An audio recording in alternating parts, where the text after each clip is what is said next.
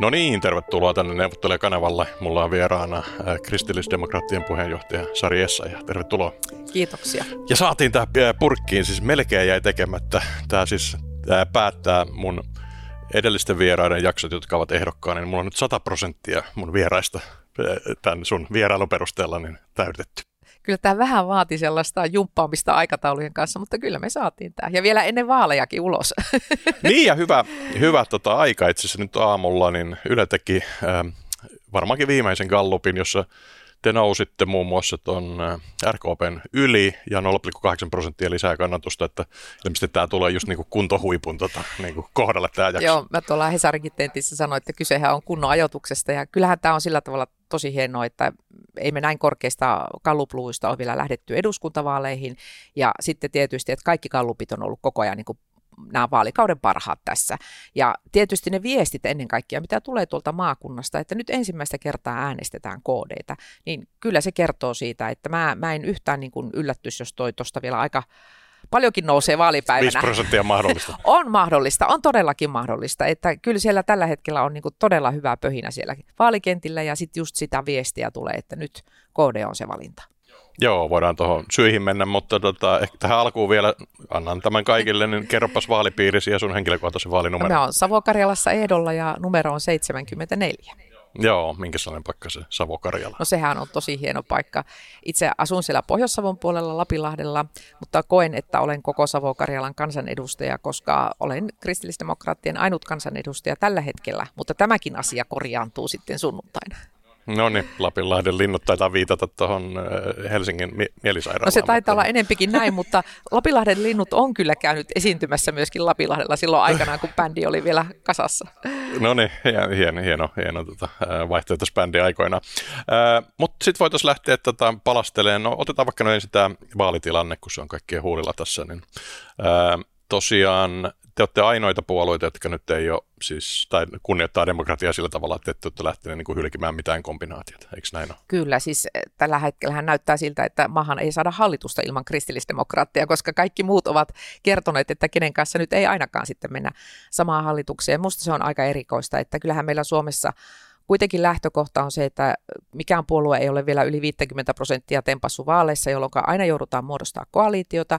Ja minun mielestä presidenttikin kyllä tuossa valtiopäivien lopettajasjuhlapuheessaan vähän viittasi tähän suuntaan, että nämä vaalipuheet on ollut nyt aika kovia ja kuitenkaan, niin kuin hän sanoi, yksi, kaksi, ei edes kolmekaan välttämättä muodosta sitä riittävää koalitiota. Ja tietysti kaikkein tärkeintä on se, että sellainen yhteistyökyky säilyy, jos tulee yllättäviä kriisitilanteita, niin kuin tälläkin kaudella tuli. Ja, ja pitää pystyä tekemään yhteistyötä yli puoluerajojen.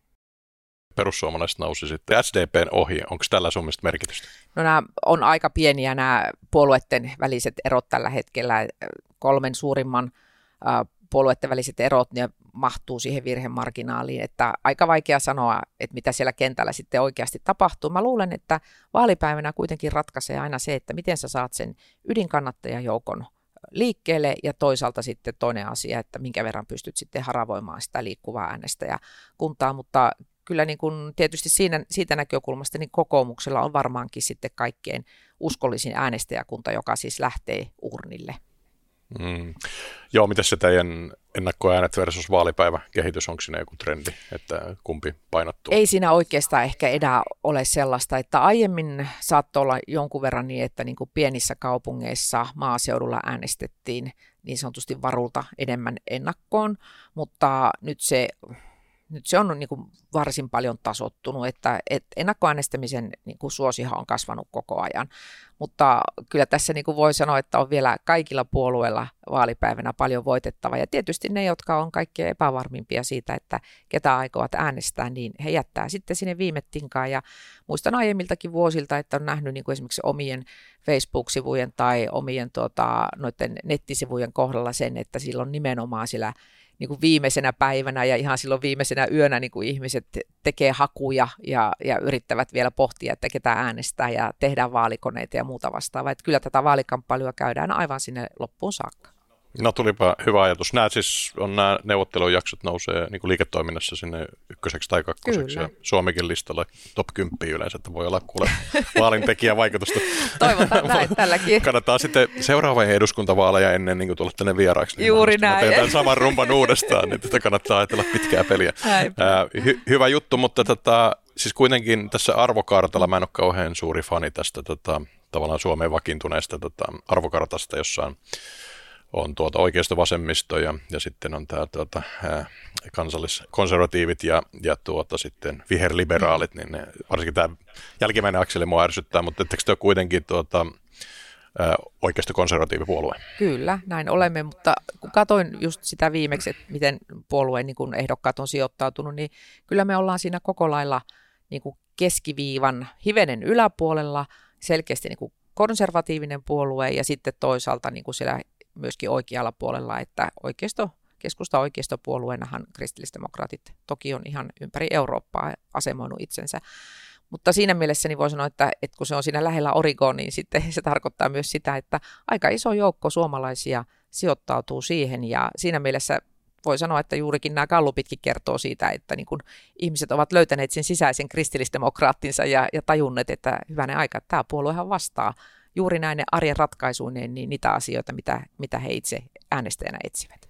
Joo, mutta siis pientä tilttiä varmaan kuitenkin oikeasti hallitukseen verrattuna, kun tässä nyt kuitenkin on oppositiossa, niin, niin. tässä muut, jotain muutosta pitäisi No siis saada? ehdottomasti Suomeen pitää saada iso suunnanmuutos ja talous on ihan keskeisimpiä asioita, koska talouden kautta sitten hyvinvointipalvelut voidaan pitää kunnossa ja meille niin kuin talous on se väline niiden hyvinvointipalveluiden kunnossa pitämiseen, että me halutaan jatkossakin, että meillä on hyvä koulu ja että meillä on laadukasta varhaiskasvatusta ja, ja löytyy hyvää vanhustenhoivaa. Sosiaali- ja terveysasiat pitää saada kuntoon tällä kaudella, ne on mennyt entistä entistä huonompaan kuntoon. Että, että kyllä tässä niin kuin taloudessa erottautuu ne puolueet, jotka ovat vain sitä mieltä, että no kasvu ehkä hoitaa kaiken ja näitä on nyt siellä vasemmalla. Ja minusta on ollut aika hämmentävää niin kuin kuunnella sosiaalidemokraattien ulostuloja tässä talouspolitiikassa, koska tuntuu, että he on todella, niin kuin, etenkin pääministeri Marin on niin kuin lukkiutunut siihen kasvuun.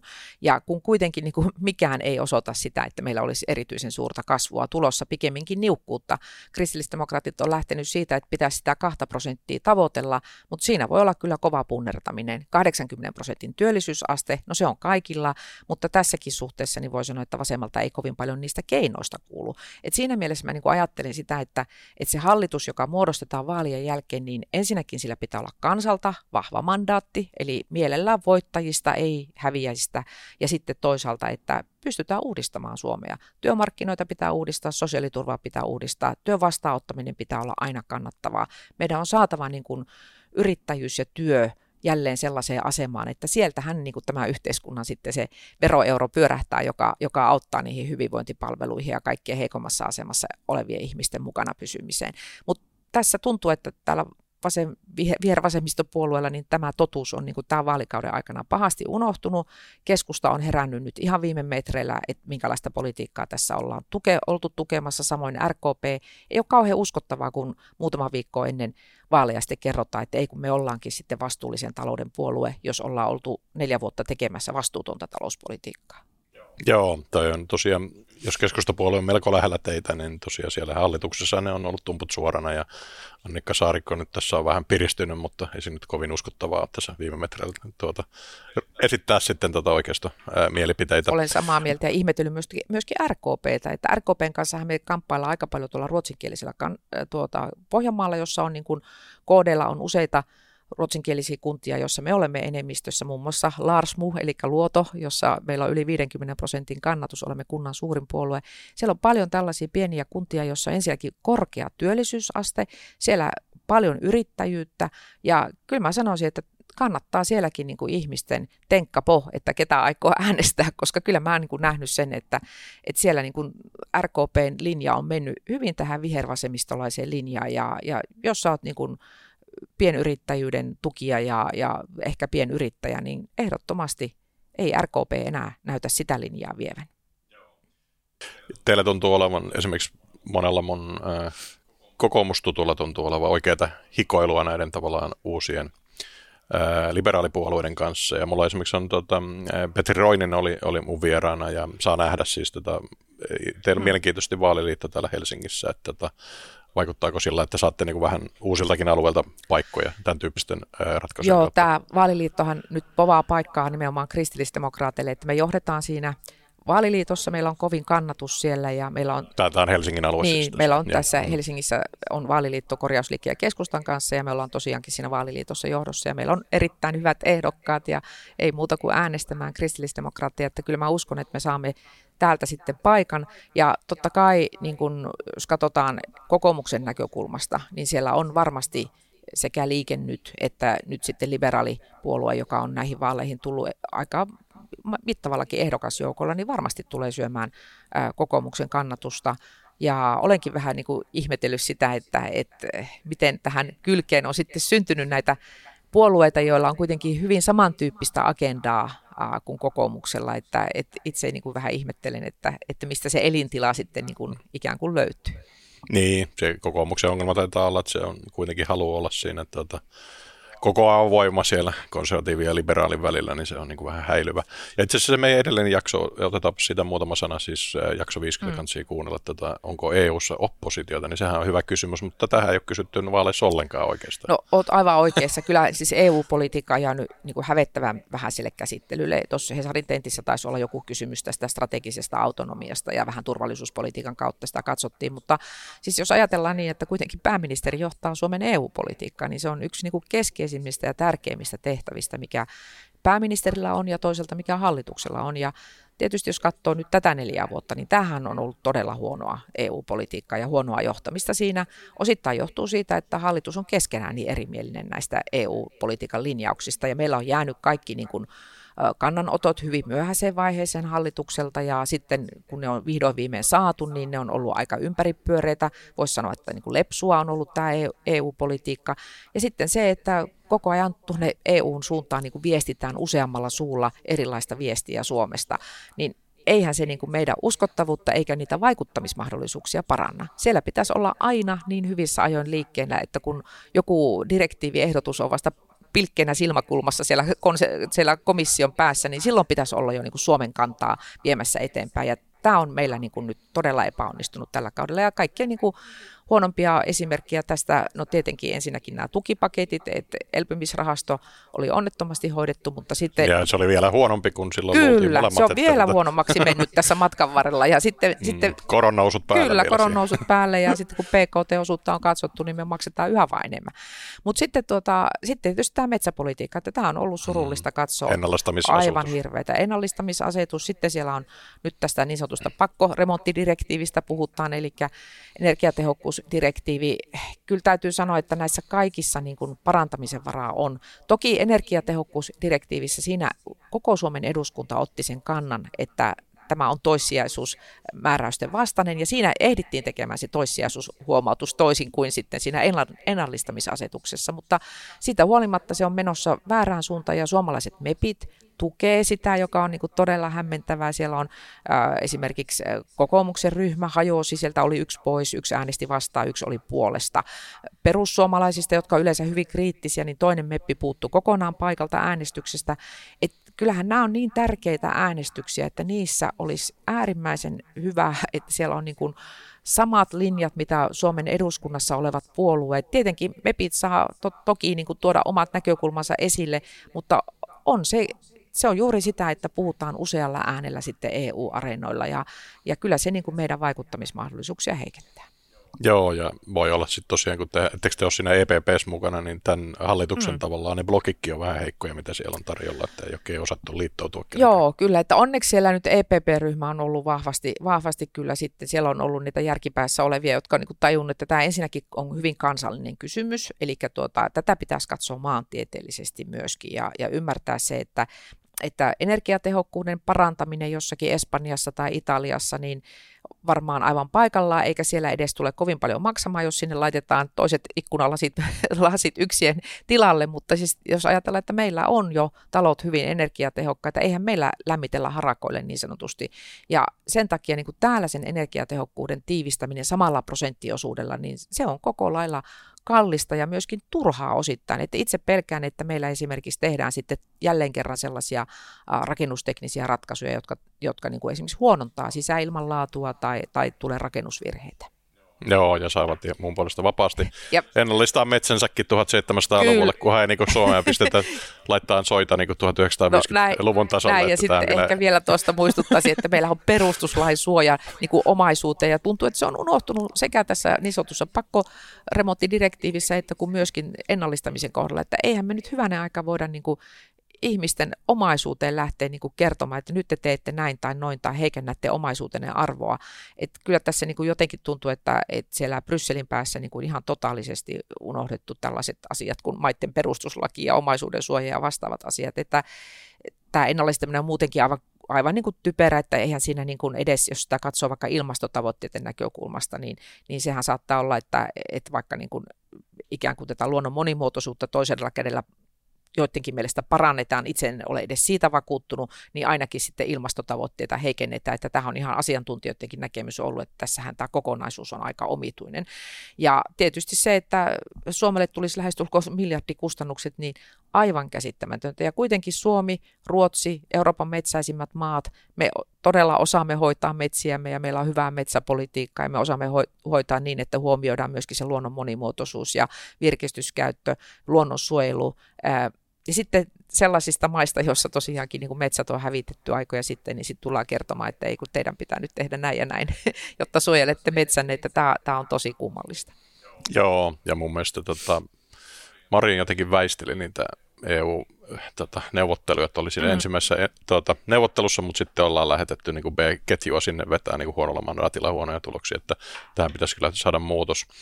Ää, joo, te, tota, te voisitte tuoda pragmatiikkaa niin kuin siihen tulevaan hallitukseen sitten. Ja, ja sitten ehkä tässä kotimaan talouspolitiikassa ja itseäni no, omaan ilkeä investointipankkiiri, niin mulla ei ole mitään ongelmaa siis sanoa, mitä, että tota, Suomessa on ainakin yhden tota, tutkimuksen mukaan, niin ää, Belgian jälkeen niin kuin matalimmin iskivät niin kuin maailman, ää, Euroopan korkeimmat rajaveroasteet siellä korkealla luokissa. Mulla ei ole niin itse asiassa mitään ongelmaa tämän kokoomuksen ohjelman kanssa, että ne pitää saada siellä alemmaksi, että tota, kaikki yrittää väistellä sitä ja puhua vaan sitä ää, palkkojen pienemmästä päästä, jossa ne on sitten aika, aika niin kuin, kohtuullisia kansainvälisessä puolessa, mutta sitten pääomia meillä on tosi vähän, ja nyt demarit haluaisi niin nostaa sitä tota, pääomien verotusta vielä lisää. Tässä onko teillä tuohon niin veropolitiikkaan jotain linjoja? No juurikin se, että nyt ei missään nimessä työn ja yrittämisen verotusta ei pidä korottaa ja eikä myöskään pääomaverotusta. Ja huolissaan olemme olleet siitä, että kun puhuttu nyt näiden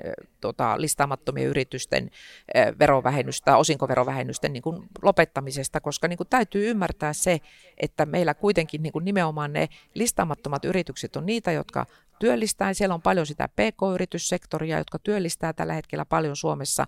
Ja toki esimerkiksi tämä nettovarallisuuslaskentasääntöä voidaan tarkastella. Sitä en kiellä, etteikö se tällä hetkellä niin kuin suosi sellaisia tietynlaisia, voisiko sanoa vähän niin kuin konepajatyyppisiä ikään kuin vahvalla, vahvalla tuota, kiinteällä taseella olevia yrityksiä, mutta ajattelen niin, että jos me niin kuin lähdemme tätä ää, kohtaa nyt kovasti niin demareiden kelkassa tai demareiden linjan mukaisesti heikentämään, niin tänä päivänä yrityksen kotipaikan voi hyvin nopeasti siirtää tuohon Suomenlahden toiselle puolelle.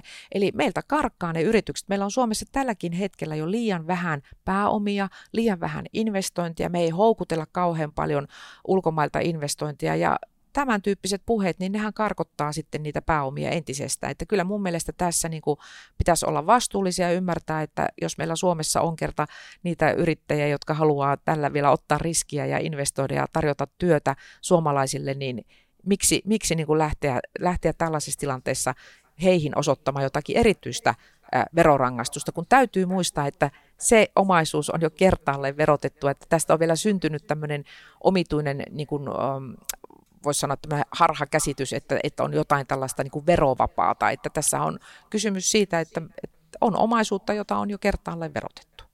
Joo. Joo, ja se mun mielestä näistä pitäisi pystyä niin kuin aikuismaisesti puhumaan, että mm. esimerkiksi tota toi palkan korkein rajaveroaste on niin kuin noin 58 prosenttia, ja kun taas sitten tota Virossa tota palkan kor- korkein rajaveroaste on koko ajan 21,3, mm. koska siellä on tasavero, että meillä on melkein kolminkertainen se verokiila siellä hyvätulosten päässä, ja, ja vaikka nyt niin kuin haluaisit tuota köydyttää suhteellisesti hyvätuloisia, niin kuitenkin se on niin kuin aika iso kilpailuhaitta, että ainakin niin kuin lisätä palkkoja, jos ei muuten, niin tavallaan sitä ää, euroja pienentää. Sitten taas kokonaisveroasteessa ainakin Demarin ää, julistus oli alkuvuonna, että pitää saavuttaa Tanska, ja mm. nyt me saavutettiin Tanska, mutta sillä, että me itse nostettiin kokonaisveroaste 43,2, ja ennakkotietojen mukaan niin kuin Tanska tippuu meidän alle, eli me ollaan nyt niin kuin Demarit on saavuttanut jo tällä hallituskaudella Pohjoismaiden ilmaherruuden ja maailman neljänneksi korkeimman kokonaisveroasteen. Että, että nyt ne, mutta nyt siitä ei enää puhutakaan mitään, kun se tavallaan piti mm. olla vaan niin semmoinen aspiration goal tai Joo, verojen nostaminen. Ja sitten jos me katsotaan juurikin näitä Pohjoismaita, jotka on meille niin kuin se hyvä verokkiryhmä, niin kyllä me valitettavasti työn tuottavuudessa, kasvussa, kaikissa näissä ja sitten ennen kaikkea tässä vel, hurjassa velkaantumisessa, niin, niin mehän ollaan niin kuin aivan, aivan tuota P-luokkaa sitten verrattuna meidän pohjoismaisiin naapureihin. Ja kyllä tämä niin kuin sen takia äh, niin kuin tarvitsee ehdottomasti Suomi suunnanmuutoksia näitä tällaisia isoja reformeja, että työmarkkinoitakin on uskallettava uudistaa. Ja, ja kyllä mä niin kuin lähden siitä, että esimerkiksi tämä keskustelu tämän ansiosidonnaisen ympärillä, niin on jotenkin niin kuin tosi niin kuin blokkiutunutta, että, että hyvänä aika, että siis ensinnäkin ansiosidonnainen, se pitäisi ulottaa kaikille. Meillä on mm. valtavan paljon nuoria, jotka tänä päivänä tekee epätyypillisiä työsuhteita. Ja, ja valtio niin, maksaa sitä 95 kyllä, prosenttia siis anyway. Se on, niin kuin, se on. Ja me kaikki maksetaan, niin minkä ihmeen takia niin kuin, ei sitten ulotettaisiin kaikille ansiosidonnaista, no, eikä vaan on tietysti, että niin kuin, ää, liike markkinointi, kyllä, tuota, pitää budjetti. Niin kuin omaa, omaa tota, linnakettaan siellä. Ja sitten toinen asia, että et kyllä, sitä voidaan porrastaa.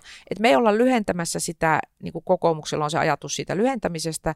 Suomessa on kuitenkin niin kuin aika erilainen työllisyystilanne eri puolilla, mutta se, että se porrastaminen, se pitäisi ottaa käyttöön. Ja sitä kautta, että vaikka me niin kuin ulotetaan se kaikille, mutta porrastetaan, niin silti se tuottaa valtion kassaan 148 miljoonaa meidän niin kuin sillä neljäportaisella mallilla, mitä me on niin kuin lähdetty ö, omassa vaihtoehtobudjetissa tuomaan. Ja olisi ehdottomasti työllistävä, kannustava vaikutin. Ja tietysti ansiosidonnainen on vain yksi osa sitä laajempaa sosiaaliturvauudistusta, joka Suomessa on aivan välttämätöntä. Että nyt olen ollut siitä iloinen, kun olen istunut siinä sosiaaliturvaa uudistavassa komiteassa, että se työ on menossa nyt sillä tavalla oikeaan suuntaan, että siellä on lähdetty tämmöistä yhtä yhtenäistä perusetuutta rakentamaan, joka ei kuitenkaan missään nimessä ole kansalaispalkka, vaan se on vastikkeellinen ja se on edelleenkin syyperusteinen ja siinä yhdistettäisiin, niin kuin voi sanoa, että ihan nämä minimietuudet, siellä olisi niin kuin, ää, työmarkkinatuki, työttömyyspäiväraha, peruspäiväraha, sairauspäiväraha, perusosa ja, ja sitten myöskin vanhempainpäiväraha.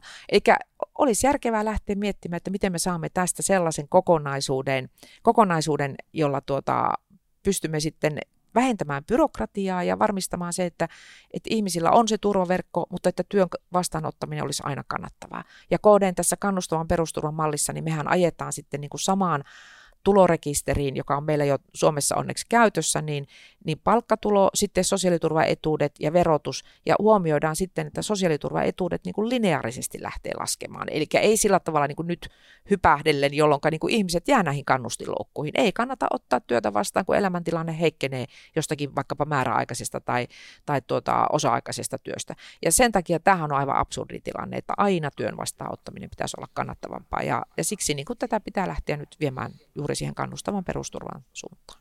Joo, ja mun mielestä vielä radikaalimmin äh, lisää äh, palkkaeuron vastaavan ottaminen pitäisi mm. aina olla kannastavaa ja, ja tota, se nyt ei tarkoita, että eikö se, etteikö se palkan rajaveroaste voisi nousta, mutta ei se 58 saa mm. nousta. Että, tota, no, sorry, tästä nyt ei, ei saa rikkaat investointipankkirit varmaan sympatia Suomessa, mutta jos niin kuin Virossa se on niin kuin flat 23 tasavero, niin mm. niin kyllä niin kuin maailma on menossa tuohon suuntaan.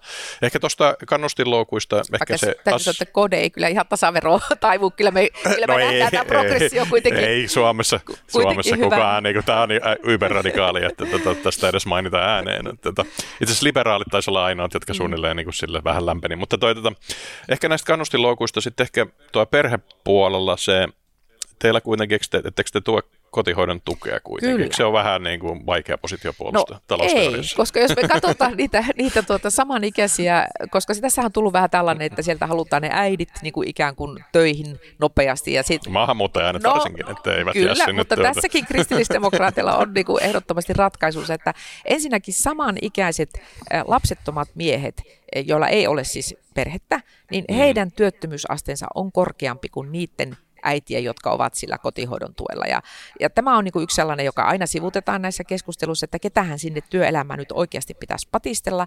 Ja kristillisdemokraateilla on tässäkin niin kuin järkeviä ratkaisumalleja, että ensinnäkin nämä vanhemmuuden kustannukset, niin ne, niissä pitäisi ottaa käyttöön tämmöinen Ruotsin mallin mukainen niin kuin vakuutuspohja, jolloin kaikki työnantajat osallistuu niiden maksamiseen, jolloin se ei ensinnäkin aiheuta piilosyrjintää nuorille naisille työmarkkinoilla, ja siksi toisekseen niin se on niin kuin oikeudenmukaista, että lapsethan on hyvänä aika koko yhteiskuntaa varten, eikä niin ajatella, että okei, se on äitien työnantajien, joiden pitää maksaa sitten niin kuin ne vanhemmuuden kustannukset. Ja silloin niin kuin minun mielestä tämä tällainen niin kuin, äh, vahtaaminen, että kuka siellä kotona oikein on, niin se jäisi pois, koska se on yksi niistä päätöksistä, jotka kristillisdemokraattien mielestä kuuluu niin kuin yksin oman perheelle perhe saa päättää, että kuka on lapsen kanssa kotona, miten se perheelle parhaiten sopii. Minun mielestä jotenkin outoa, että me lähdetään niin kuin tekemään jonkunlaista työmarkkinapolitiikkaa tai, tai palkkaepätasa-arvoa korjaamaan niin kuin sieltä ihmisten keittiön pöydän äärestä. Että, että se pitää hoitaa työmarkkinajärjestöissä, kun meillä on sitä palkkaa epätasa-arvoa miesten ja naisten palkoissa, ja se pitää korjata niissä pöydissä.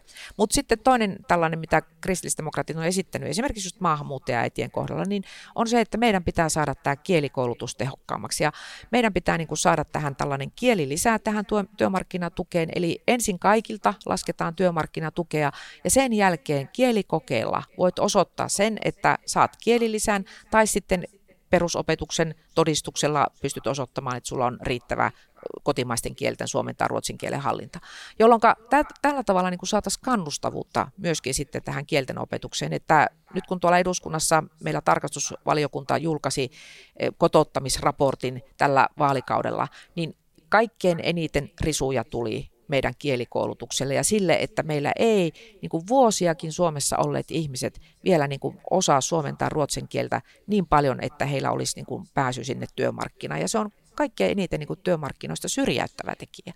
Ja siksi se on laitettava kuntoon. Ja kun meillä on muissakin Pohjoismaissa tämän tyyppisiä sosiaaliturvaan liitettyjä kannustimia, niin miksei hyvänä aika meilläkin. Ja se, että me ensin lasketaan sitä työmarkkinatukea kaikilta, niin tarkoittaa sitä, että tämä pystyy toteuttamaan kustannusneutraalisti.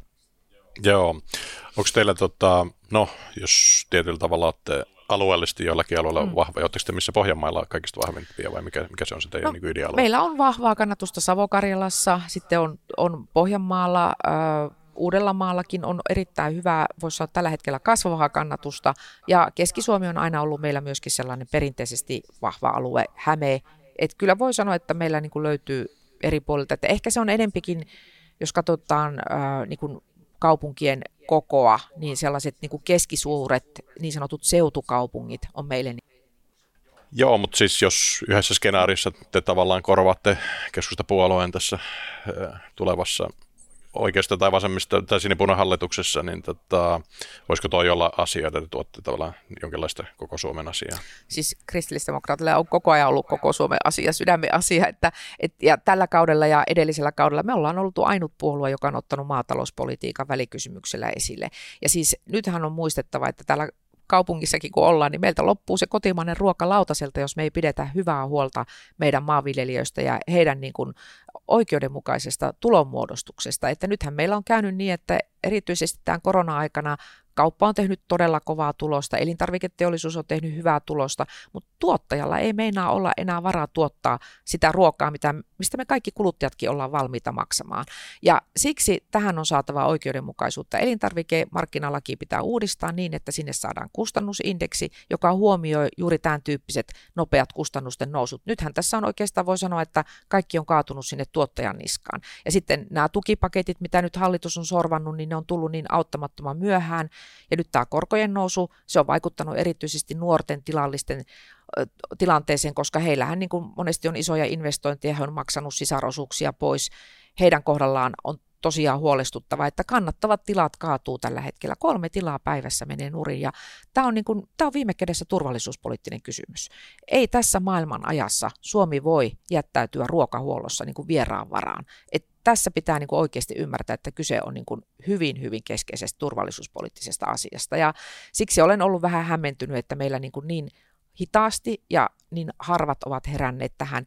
Jonkun verran nyt tämä Venäjän brutaali hyökkäyssota sitten vaikutti siihen, että ruvettiin puhumaan justiin tästä strategisesta autonomiasta ja siitä, että, että pitäisi olla niin kuin esimerkiksi ruokaketjut omissa käsissä, mutta niitä toimenpiteitä tässä odotellaan ja siksi kristillisdemokraatit on, on vahvasti niin maaseudun kuin myöskin maanviljelijöiden asialla ja, ja voi sanoa, että koko Suomen asialla, että meille niin tämä aluepoliittinen näkemys, että ihmiset saa asua siellä, missä haluaa ja meidän pitää pitää huolta siitä, että meillä sitten myöskin niitä peruspalveluita löytyy eri puolilta, niin se on meille tärkeä asia. Tuosta aluepolitiikasta vielä sanoa, että meidän aluepolitiikka perustuu niin kuin alueiden vahvuuksiin.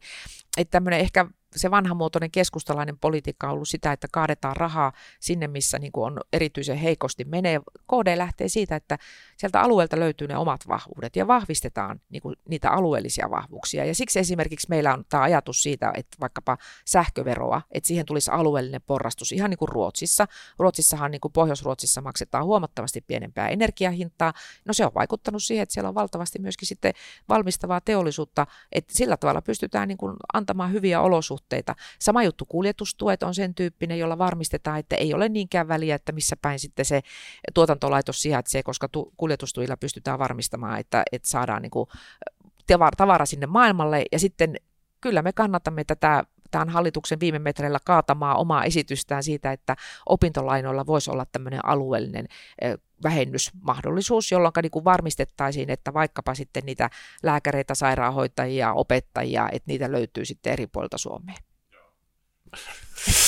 En ole varma, onko ihan suuri fani noista, mutta ehkä sitten mahdollisesti kuulostaa siltä, että no taxation without representation, että voisi maistua maakunta, hyvinvointialueen niin kuin oma verokin sitten. Ei, missään niin, nimessä, ei, ei, ei, ei, ei, ei se, siis se on aivan, okay. aivan absoluuttisesti missään nimessä, siis se olisi aivan järkyttävää, siis sehän, sehän vasta saisi meidän veroasteen niin kuin singahtamaan, Niitä, ja sitten kun se vaikuttaisi mm. vielä siihen, että siellä missä muutenkin menee niin kuin heikommin, että on väestö ikääntyvää, vähenevää, sairastavaa, niin siellä sitten vielä verotettaisiin tosi kovaa niin kyllähän se niin kuin eriyttäisi näitä alueita niin kuin entisestään.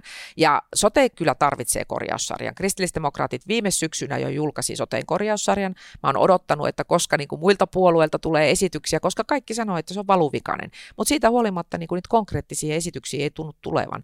Ja meillä lähtee ensinnäkin siitä, että se rahoitusmalli pitää uudistaa. On selvää, että painopiste on saatava sinne ennaltaehkäisyyn, terveyden edistämiseen, hyvinvoinnin edistämiseen.